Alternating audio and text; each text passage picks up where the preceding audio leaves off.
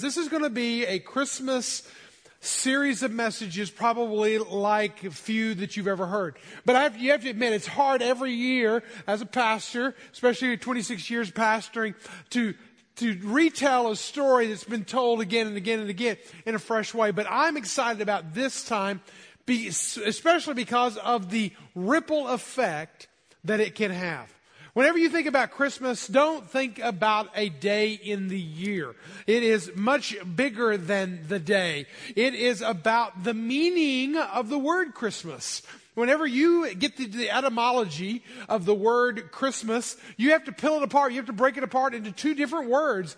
Christmas comes from actually the Catholics, and the Catholics brought it, brought it to, the, to the equation, and it means Chris or Christ Mass. If you bring those two words together, then you have this concept of Christ worship, okay? So Mass means worship, that whole idea of, of worship. And so Christmas or Christ Mass means Christ worship. Hang on to that. Everything in this series is going to come back to that, that whole concept. I want to talk about how you need to do Christmas 365 days a year. Some of the kids in the room are going, yes, at 365 days.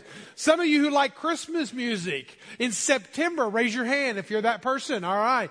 You like Christmas music. Now you have a reason because you should celebrate Christmas, Christ Mass, worshiping of Christ all the time. So you have complete freedom from, from, uh, uh, from, from my vantage point. But when you think about it, and you think about it as in one day, December 25th, you got to really kind of erase that from your mind, all right? Because probably, very, very, very likely, Jesus was not born on December 25th, all right? And I can, get, I can go into all the history behind that. But actually, for the first 125 years, the early church, that means Peter, Paul, John, all those guys, they had already died and gone on to heaven. They didn't even celebrate celebrate the birth of Christ. So, welcome to the Bible age. They did not talk about anywhere in the Bible, and for the first 125 years uh, following the life of Christ, or in that time period, celebrate the birth of Christ. Now, not saying it's not important, not saying we shouldn't do it. I just gave you permission to do it all year round. In fact, that's the key about the whole thing is if we limit it to one day, then we exclude it from all the other days. We don't want to do that. We need to in, let it infiltrate all of our life because, again, what Christmas means is Christ worship. In fact, it was Julius, the I guess the first uh, Pope Julius in 320 uh, A.D. that he set aside in the Catholic Church again that December 25th would be the day that we would celebrate Christ, which by the way was in the Greek culture was a pagan holiday. So we are actually celebrating Christ's birth on a pagan holiday according to the Greek culture. But not, that we're redeeming that day, right? But here's the point. Don't think of Christ, don't think of Christmas as one word. Think of it as two words. Think of it about me worshiping Christ. Am I worshiping Christ? And can I do it? Can I imagine myself doing it so well that the next generation, the children, my children will love the whole concept of worshiping Christ all the time? Because this is where this, this series of messages is going to take a bit of a turn. We're not just going to talk about Christ. We're not going to just talk about a babe born in a manger. We're not just going to talk about somebody wrapped up in swaddling clothes. We're not going to talk, talk about that. We're going to talk about how we can make sure that happens in your family, not just today, not just this year, but that the next generation and the next generation and the next generation will worship Christ. Will have this vibrant relationship with Christ. And how can we do that? Because here's the reality about parenting, about adulting, if you will. We spend most of our lives preparing the next generation to live their lives. Think about that. We spend most of our lives preparing the next generation to live their lives. You have a child, you have two children, you have three children, you have four children, well, however many God blesses you with. And maybe you're not even married now and you're not there yet. Now's a good time to get the, the house in order before you start having children. The point is, is that we're going to have them for 18 years. If they don't launch, we may have them longer than that. You know, we may have 20, 25 years. We're going to be influencing them, speaking into their life. We spend the most of our lives preparing the next generation to live their lives. But do we do that on a faith level? And when we think about Christmas and we think about worshiping Christ year round, Sorry, I have a cold and I'm trying to um, survive it right now. If we think about Christmas, I want to give you three kind of pivotal bullet points. Jot them down, remember them, reflect on them, talk about them around the family table this week. Here's the first one Christmas is not a day, it's a life. It's not a day, it's a life. If we limit it to a, a day, December 25th, then we're going to miss it the, the remaining parts of the year. We're going to miss it all the way through. We need to see it as a lifestyle, okay? Christmas or Christ Mass, it doesn't just happen here, it happens there, all right? We take it there. We do it here, okay? What do I mean by here and there? Here is church. You would naturally think you do Christmas at church. But listen, I'm saying you do worship of Christ there as well. Your home is there. Your school is there. Your life is there. Your sport is there. Your, your team is there. Wherever you do life, you do Christmas there. You do Christ there. Christmas, again, third one, is it won't happen tomorrow if we don't do Christmas well today. I make it a verb there. And the idea that we are doing something with Christmas. And if we don't do it well now, it's not going to happen there. And if we don't, and if we don't do it well within this generation, then we're going to miss it in the next generation. So we have got to zero in on what is it going to take for me to make sure my children leave my house, go and start their families, and they walk with God and they worship Christ throughout their life. This is a little of a daunting statement of well. You might want to jot it down or at least meditate on it for a moment. Our children are our messengers that we send to a world that we will not see. Our children are our messengers that we send to a world that we will not see. We launch them, we send them out. And one of these days, we're going to be pushing up daisies, and they're still going to be living. They're still going to be making the next generation and the next generation. And we're going to send our children into a world that we will not see, that we will not go, and how well are they, and how equipped are they, and are they living Christ well? Are they doing Christ Mass well? Are they serving and living and loving Him well? And this is something, listen, let me say this to you today, let me say it to you next week, let me say it to you the next week. And you, you read the Magnificat, uh, uh, uh Mary's prayer in the, in, the, in the very gospel account of her hearing from the angel. And she will talk about the value of this generation and the next generation getting the story. So I'm just saying, at the very core of the Christmas message is the whole idea this message has got to go from generation to generation. How are we going to get there? This reality of worshiping Christ. How are we going to get there? Well, God gave us a pretty good plan a long time, thousands of years before Christ and Christmas and December 25th or whenever he was born ever came into being. Take your Bibles, we find the book of Deuteronomy. I know it. Deuter who? Deuteronomy way back there in that Old Testament part. You're going to find it. You're going to look for it. Your pages are still going to be stuck together, most likely, uh, in your Bibles, or uh, you know, look it up and find it, or we'll have it on the on the Sky Bible there, and you could follow along. But here's what I don't want. I don't want to be the generation where it says in Romans chapter 1, God turns them over to their passions. You just read that, Romans 1. It's a pretty daunting passage when God turns us over to. I, listen, I don't want God to turn me over. I want God to bless me. I want God to undergird me. I want God to, to take my family from this generation, the next generation, the next generation, and I want Him to bless it, I want Him to be upon it. I don't want Him to turn me over. And when you come to this passage, we find a great, a great promise of God and a great, a great plan of God. And you might look at this as, okay, we're going to talk about this Christmas thing here how can we get it from this generation to the next? This is the laboratory. This, your family's the laboratory, and we're going to work on it. We're going to train. We're going to do some things in this month of December that we've never done before. We're trying it. We're not afraid to fail. So we're going to try it this year, and we'll talk about whether or not we're going to do it in the future. But we're going to try it, and you'll hear about some of it today. But in Deuteronomy 6, this is, this is, the message, or this is the passage that undergirds everything that we're going to do in the month of December. So follow along as I begin reading in the first part. De- uh, Deuteronomy chapter 6, verse 1. Now, this is the commandment and the statutes and the rules. Boy, that's heavy already, right? Commandments and statutes and rules. Listen, 11 different times in the Hebrew language in two chapters, 5 and 6 of Deuteronomy, does he use the word, the root word command. He's going to really get at something here. Listen, this is, this is not just really God's giving some suggestions, God kind of giving you some ideas. No, this is God giving us a good plan for the future to make sure we live well, our faith prospers, and so forth. That the Lord your God commanded me to teach you that you may do them. Underscore that, circle that. I've actually got it circled in my Bible. Every time God gives us instruction, it's not to increase our knowledge, but to increase our obedience.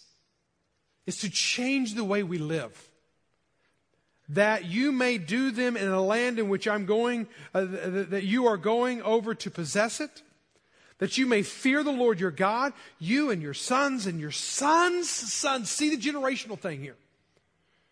By keeping all the statutes and the commandments which I've commanded, that all the days of your life, and that your days may be long. Hear, O Israel Hear therefore, O Israel, and be careful to do them. Again, he emphasizes the, the action idea of this. That it may go well with you. Not only that your life would be long, that's quantity, but the quality of your life would be there as well. It may go well with you, and that you may multiply greatly, as the Lord, the God of your fathers, has promised you in the land flowing with milk and honey.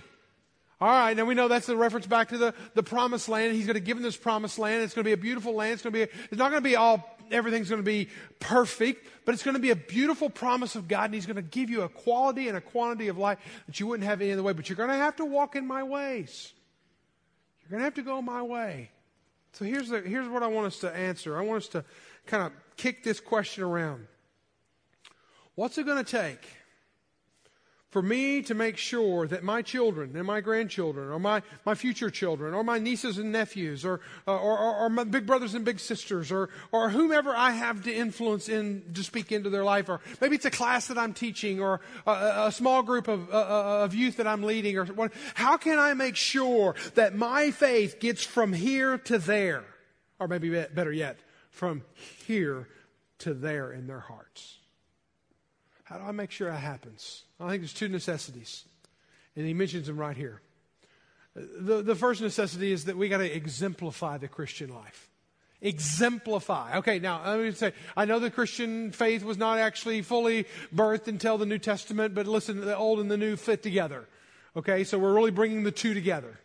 So the, the faith of following God, if you will, exemplify the life of what it means to follow God. So we're just going to call it the Christian life here. And, and one of the key things here is he calls us to, is he calls us to this simple statement.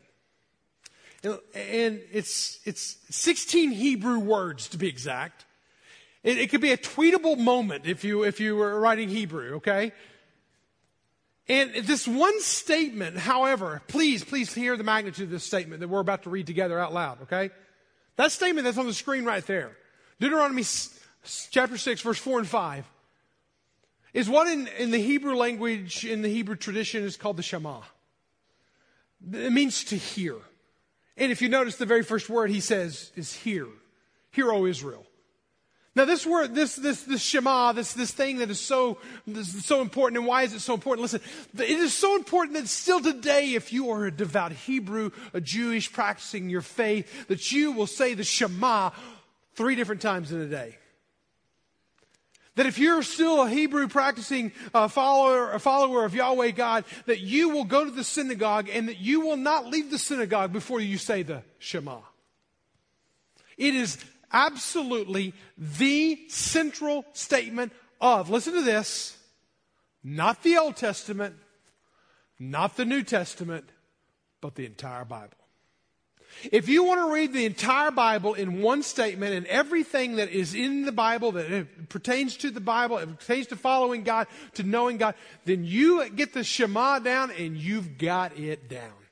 That's the significance of it. It's so significant that Jesus himself refers to it as the greatest commandment. And we'll read about that in a moment. But right now, let's read the Shema together out loud. Read it with me. Hear, O Israel, the Lord our God, the Lord is one.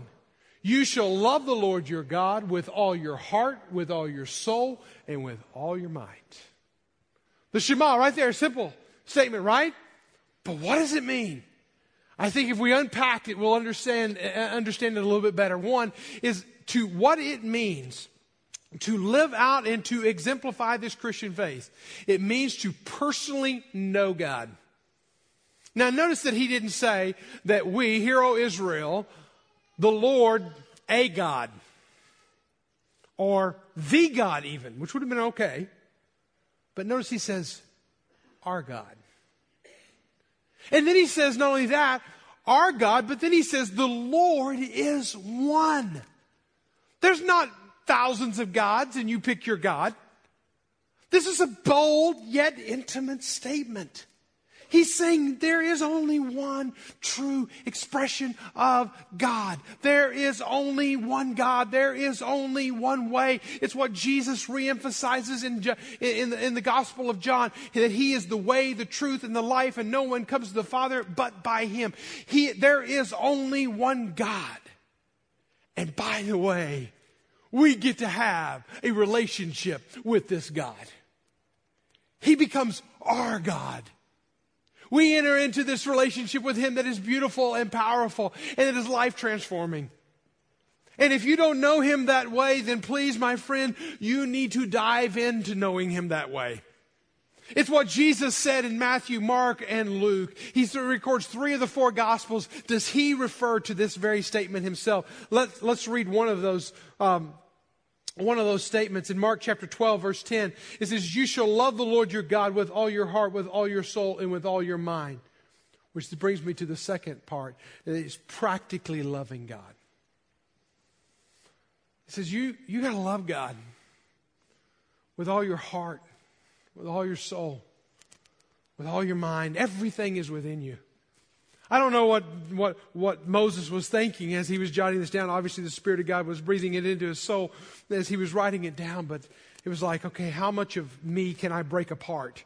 You know, okay, I have a body, I have a mind, I think I have a soul, I think I have this. It's like every part of a person, he pulled it apart and he said, listen, you got to love God with that you got to love God with that. You got to love God with that. Every part of who you are heart, soul, mind, strength you love God. Now, here's a question for you. Moms and dads, I want to talk to you first. If Jesus in Mark chapter 12, verse 30, calls this the greatest commandment, and if in the book of Deuteronomy, chapter 6, and also in chapter 11, by the way, it repeats itself, it is what Israel is supposed to build its country, its nation, its life by. It is absolutely the crypt notes of the entire Bible. Then here's the question that you have got to ask yourself. I've got to ask myself, am I living that kind of relationship? Do I know God as a person, as a, as a relatable father, as a relatable God? Or is he a religious figure? Is he a philosophy? Is he an opinion of somebody? See, to know Him is to love Him. To love Him is to obey Him. You want to know the language, the love language of God? Do what He says. Obedience. It's the love language of God. We, uh, he said this He says, If you love me, you will obey what I command comes back to the very first words of Deuteronomy chapter 6. The commands and the statutes, if you'll do them, if you'll live by them, listen, your life is going to be better. It's going to be more full. It's going to be more complete. It's going to be everything that you want. Now, if you go over here and do it your own way, listen, you're going to get your own thing. But if you want to do it my way, listen, I'm going to give you something that you would not believe. I'm not saying it's all going to be perfect and you'll never have a wart and the cancer will never be in your life and you'll never lose a job. But listen, you will have me walking with you through life and you'll be okay. you'll make it as you follow in my steps. Heard the story of a, of a boy growing up in Germany. And he grew up in a, in a Jewish family. And uh, his dad was a businessman, and they lived in this part of Germany at this time, prior to World War uh, II, where there was a large Jewish population. And the dad took a job or took his job to a different part of Germany where they planted themselves and had life and did life. And they were Jewish and went to the synagogue when they were here, but when they went over here, there was more Lutherans than there were Jews. And so dad all of a sudden converted from Judaism to Lutheranism, if that's the word, um, and decided to start going to the Lutheran church. And the son said, What? Why, why, why are we doing this, Dad? You were t- teaching me in the synagogue, in the bar mitzvah. You were saying this is the way to go, but now you're saying, son, son, you don't realize. There's, there's, there's, more, there's more Lutherans here than there are Jews. And, and this is his exact words. He says, It's good for business if we become Lutheran. That boy registered that inconsistency.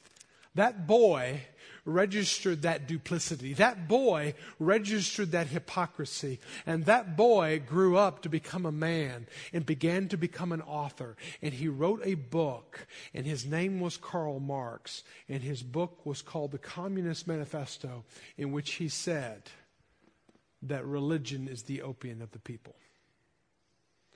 Here's the sad tale moms and dads, aunts and uncles, grandma and granddads in this room, there's a generation behind you watching you.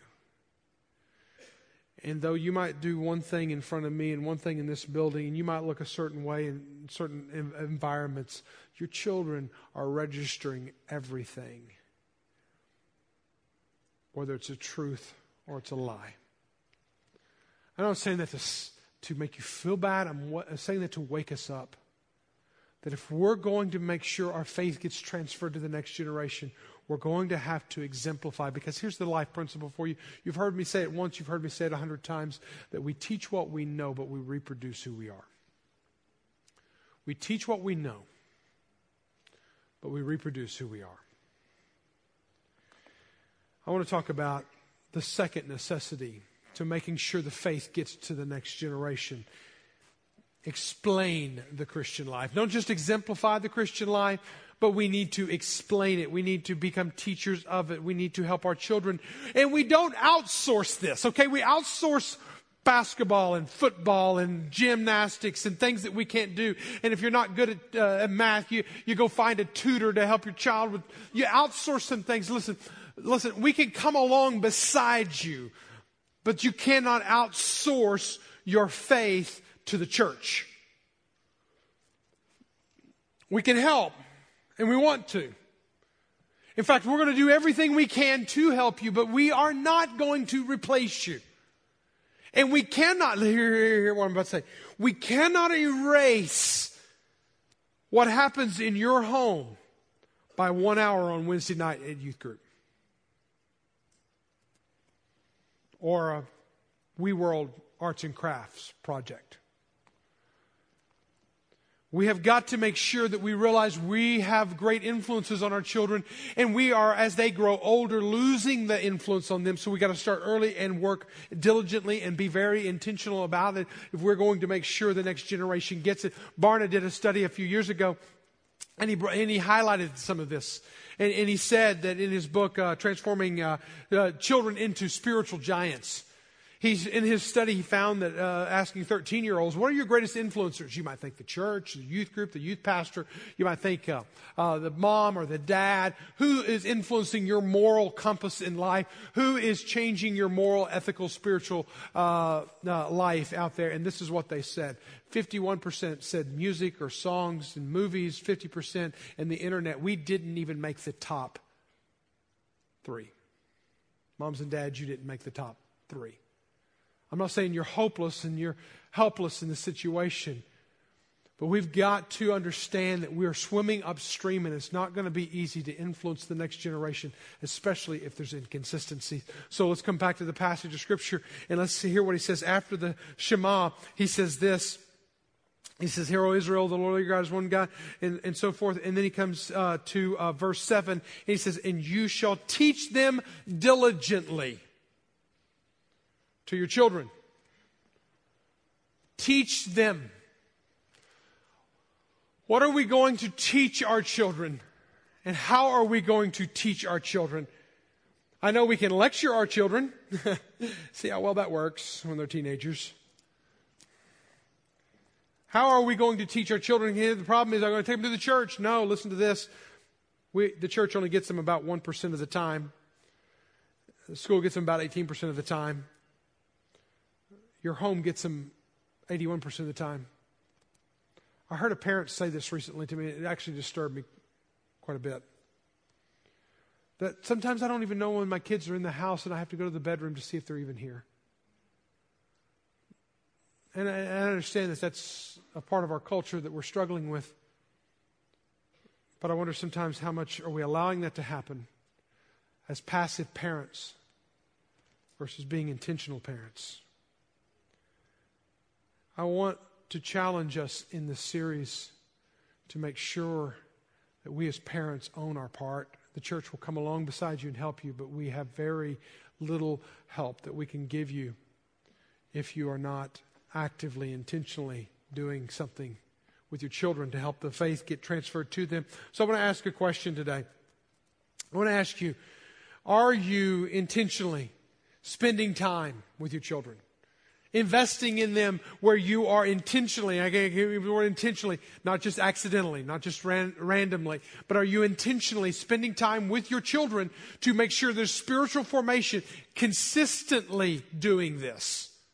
So here's what I want you to do. I want you to take out your phones, and it's just a good time to confess. This is the results from our first gathering. And, and here's, here's how it's going to work. You're going to text uh, the, that message, GPC NWA, to that number, 22333. They're going to send you back an immediate text. You got one or two answers. And here's the question. Before you answer it, listen to this question. Does your family have an intentional that means you as mom and dad, maybe the kids don't know when it's going to happen, but you as a parent, you know you're going to look for a time. It's going to be on a certain time. Last Sunday night for us, it was when we were getting ready to have dinner and we just talked about, hey, is there anything we can pray about? We just went through a list of things in the family. We took time and we prayed about it, okay? So consistent, intentional, three times or more a week. Now, I'm going to give you Sunday, okay? This is a bonus. You're here, all right? You brought your kids here. That's important.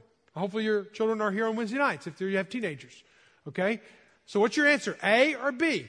That you're seeing spiritual formation happen in your home. So you can go ahead and, and start filling that out and sending that in, and uh, we're going to tabulate that. And listen, this is not meant to berate or hurt or make you feel bad and all that. This is just, we have to do an honest assessment on where we're at before we can really know where we can go and where we need to improve. And the reality is, is that as this populates, we can clearly see we're slanted towards the no. We just aren't doing it that much. And again, what this month is going to be, let me reemphasize this, is a series qu- equipping you as parents so that you will be able to do this moving forward. All right? Because the reality is, is that most homes, and this is just national average, is that most homes, one in 20 families, one in 20 families will have a time of worship and prayer, a time where they share together. And here's the challenge for you, okay? Here's the challenge. Listen, I want to challenge you to reclaim your table.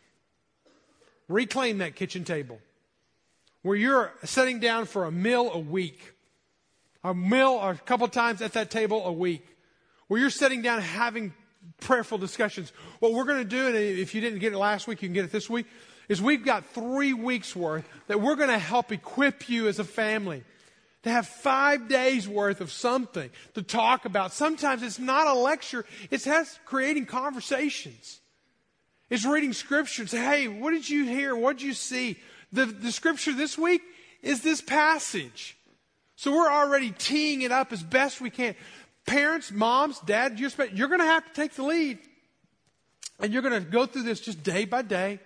It's not complicated. It creates conversations, creates opportunities. We want you to reclaim the table all the way. Now I want you to hear this because I'm going to drop a bomb. Starting today, you start that process. For the next three weeks, all the way up to Christmas Sunday morning, all right? And this is what I'm going to challenge you. Go to church on Christmas Sunday, but go home to church. We're not going to have worship here. We're going to spend the week, the months, or excuse me, this month, equipping you so that on Christmas Sunday, when we're at Christmas Eve services here, the whole shebang, everything, candlelight, everything, it'll be a beautiful time. But on Christmas Sunday morning, it'll be Sunday morning this year, we're asking that everywhere around Northwest Arkansas, Grace Point Church will be meeting. You'll be meeting with your homes, you'll be meeting with extended families. You might even have neighbors who don't go to church somewhere, and that you will invite them into your home. We're going we're to give you those opportunities. If you, if you weren't with us a year ago, we gave these out. These are time capsules, and we gave, gave these out. We're asking you to bring them back and we're going to equip and we're going to stock them up and we're going to put stuff in there and you're going to have stuff so that you can have direction to lead your family. You're going to grab this this week. You're going to take the initiative. Listen, I can dump a truckload of stuff in your lap. The point is, is will you? Will you? What does it mean? We got to be, as, as the scripture talked about, he says, you teach your children. But the second thing he said there is you talk about them. Notice what he said. You teach them to your children and you talk about them. Well, whenever, when do you talk about them? Well, when you're sitting at home. You might, you might be, I'll, I'll give you some examples in a moment. When you're walking down the street. When you, when, you when you get up in the morning and when you fall into bed at night. You're just doing it all the time. You're constantly talking about it uh, just creating a home, an atmosphere where we're going to have ideas and concepts that we're going to intentionally bring God's word, God's truth into it, and, and, make sure the next generation is processing life, making decisions based on an eternal truth of God. So here, these are my four. You can write your own four. But as we have raised up our kids, and we got one more at home to launch, and so as we're raising up our kids and we're launching them out, let me tell you four things that we did as a family and that we still do today as a family that we just do to make sure our children are, are, are growing up in the faith and, and, continuing to grow up in the faith. Even though the one's married and gone on and she's, she started our life, she's on the stage worshiping, leading us in worship today. And so we want to see their faith continue to grow. So what do you do? How do you do it? How do we do it? Number one is you, you think together. Okay? As life comes at your children, as life comes at you even, think about it together.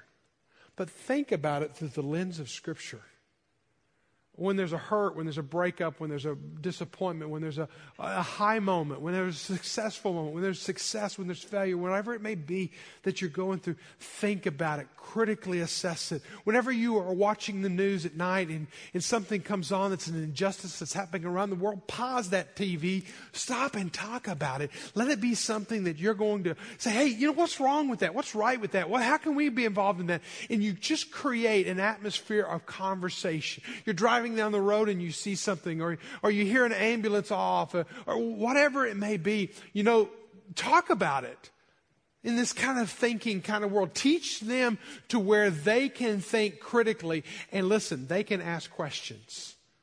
And they're not guilted for asking the question that you don't like. Mom, did you vote for Trump or did you vote for Hillary? You know, let them process through that. All right. I thought I'd get a chuckle out of that at least. All right. Number two read together. Read together. Grow together through that reading. A book that I read a long time ago was Wild at Heart, gave it to my boy, uh, Caleb. He read it. And now Josh is reading it. It's one of those things that, and Josh picked it up and started reading it on his own. And so it's one of those things that in our family, just you want to be wild, you want to be a man, then we're, we're using this as a template. We're, we're going through this. And, and so we, we talk about these things. We read together, we share together, we pray together. Okay? We're praying together. Again, I shared the example of what we did this past Sunday. It's like, okay, what's big in everyone's life this week? Well, Josh had a couple of tests, and uh, Tiernan, our son-in-law, he's he's not been feeling well, and Lori's writing, doing her master's, and so she had a paper due, and and I had some things that I. So we just we took time and we prayed together. And then all week long, we're coming back and we're praying about it and we're doing it together as a family. Give together. Listen, you want to raise up generous kids? Model generosity. You want to raise up hedonistic little stingy suckers? Be a hedonistic little stingy sucker. And that's exactly what you're going to get. Talk about ways you can be generous in giving together. You listen, parents, your kids ought to know that you tithe. Kids ought to know that you're giving. Consistent budgeted generosity. Your kids ought to know. We can't do that right now because we are going to give to our Christmas offering coming up this year. Or we're going to create a space in our budget for our Christmas offering this year. We're going to have this. We heard about Chris Causey last week. Great message, great work going on in Boston right now. I want to tell you about Mozambique. We got a water well project that we're going to do in Mozambique where, where there's, you know, we just take this for granted. We got a whole pallet of these in the back if y'all are thirsty. All right? We got water fountains around. You can drink the water out of the tap. I can remember when we were in Africa, and our kids remember this, when we used to have to go get our water at the city because the water couldn't get pumped to our house because the pumps were broke, and we had to carry our water in a drum. And then we'd take our water and we'd recycle it. We'd take our bath water and then we'd wash our clothes in it. We'd take our clothes, dirty water, and we'd put it in the back of our toilet. And so that so we could flush our toilet. Finally, the water went out. We used that water as many times as we could use that water. Well, there's places across Mozambique, they don't have water, or they have cholera infested water. And what would it be for Grace Point to have a God sized vision? We'd see 12 wells in 12 months. 12 wells in 12 months. And we'd be a part of that process into villages where the gospel is going to go right behind it, where they're not only going to learn about this water and get this water for free, but they're also going to learn about the living water in Jesus Christ. That's part of what we're doing this summer. So why don't, you take your time capsule at home and you just pop the lid on that, put it at the center of the table, and whenever you're having your family discussions, it's just open. And if any of your family member wants to come and drop something in there, because it's going to be given at an appropriate time, think about it. I'm just giving you ideas. These are just ideas that you can take and use eh, however you will. But here's, here's the challenge, okay? We live in a society that struggles with entitlement. I don't know if you realize that or not. And I have a question I want to ask moms and dads and parents and aunts and uncles and so forth in the room. Do you have a spirit of entitlement or a spirit of gratitude? Think about that. Because, see, the people of Israel, they were given this beautiful promised land. And if you go on and you read just a few verses later, You'll read how they would be given land. Listen, listen to the way this describes this land, verse 10. And the Lord your God brings you into the land. He swore to your fathers, Abraham, Isaac, and Jacob. I mean, they've been waiting for this for generation after generation. He says, with great and good cities that you didn't build, and houses full of goods, things that you didn't fill, and cisterns that you didn't dig and vineyards and olive trees that you didn't plant. And when you are eat and are full, man, isn't that awesome? You live in a house. You try to get your kids to understand this. You live in a house. Man, it costs money to build that house, right? It takes takes sweat, takes commitment, mortgage payment every month. Yeah, it's tough.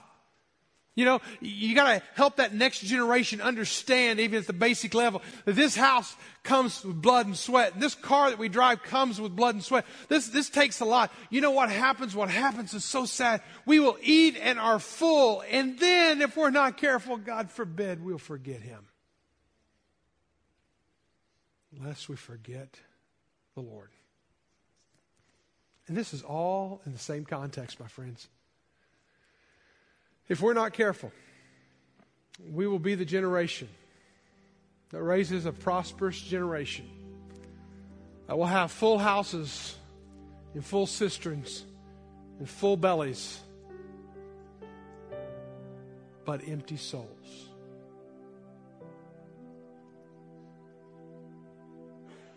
Full houses, full cisterns, full olive groves, full cars, full vacations, but empty souls.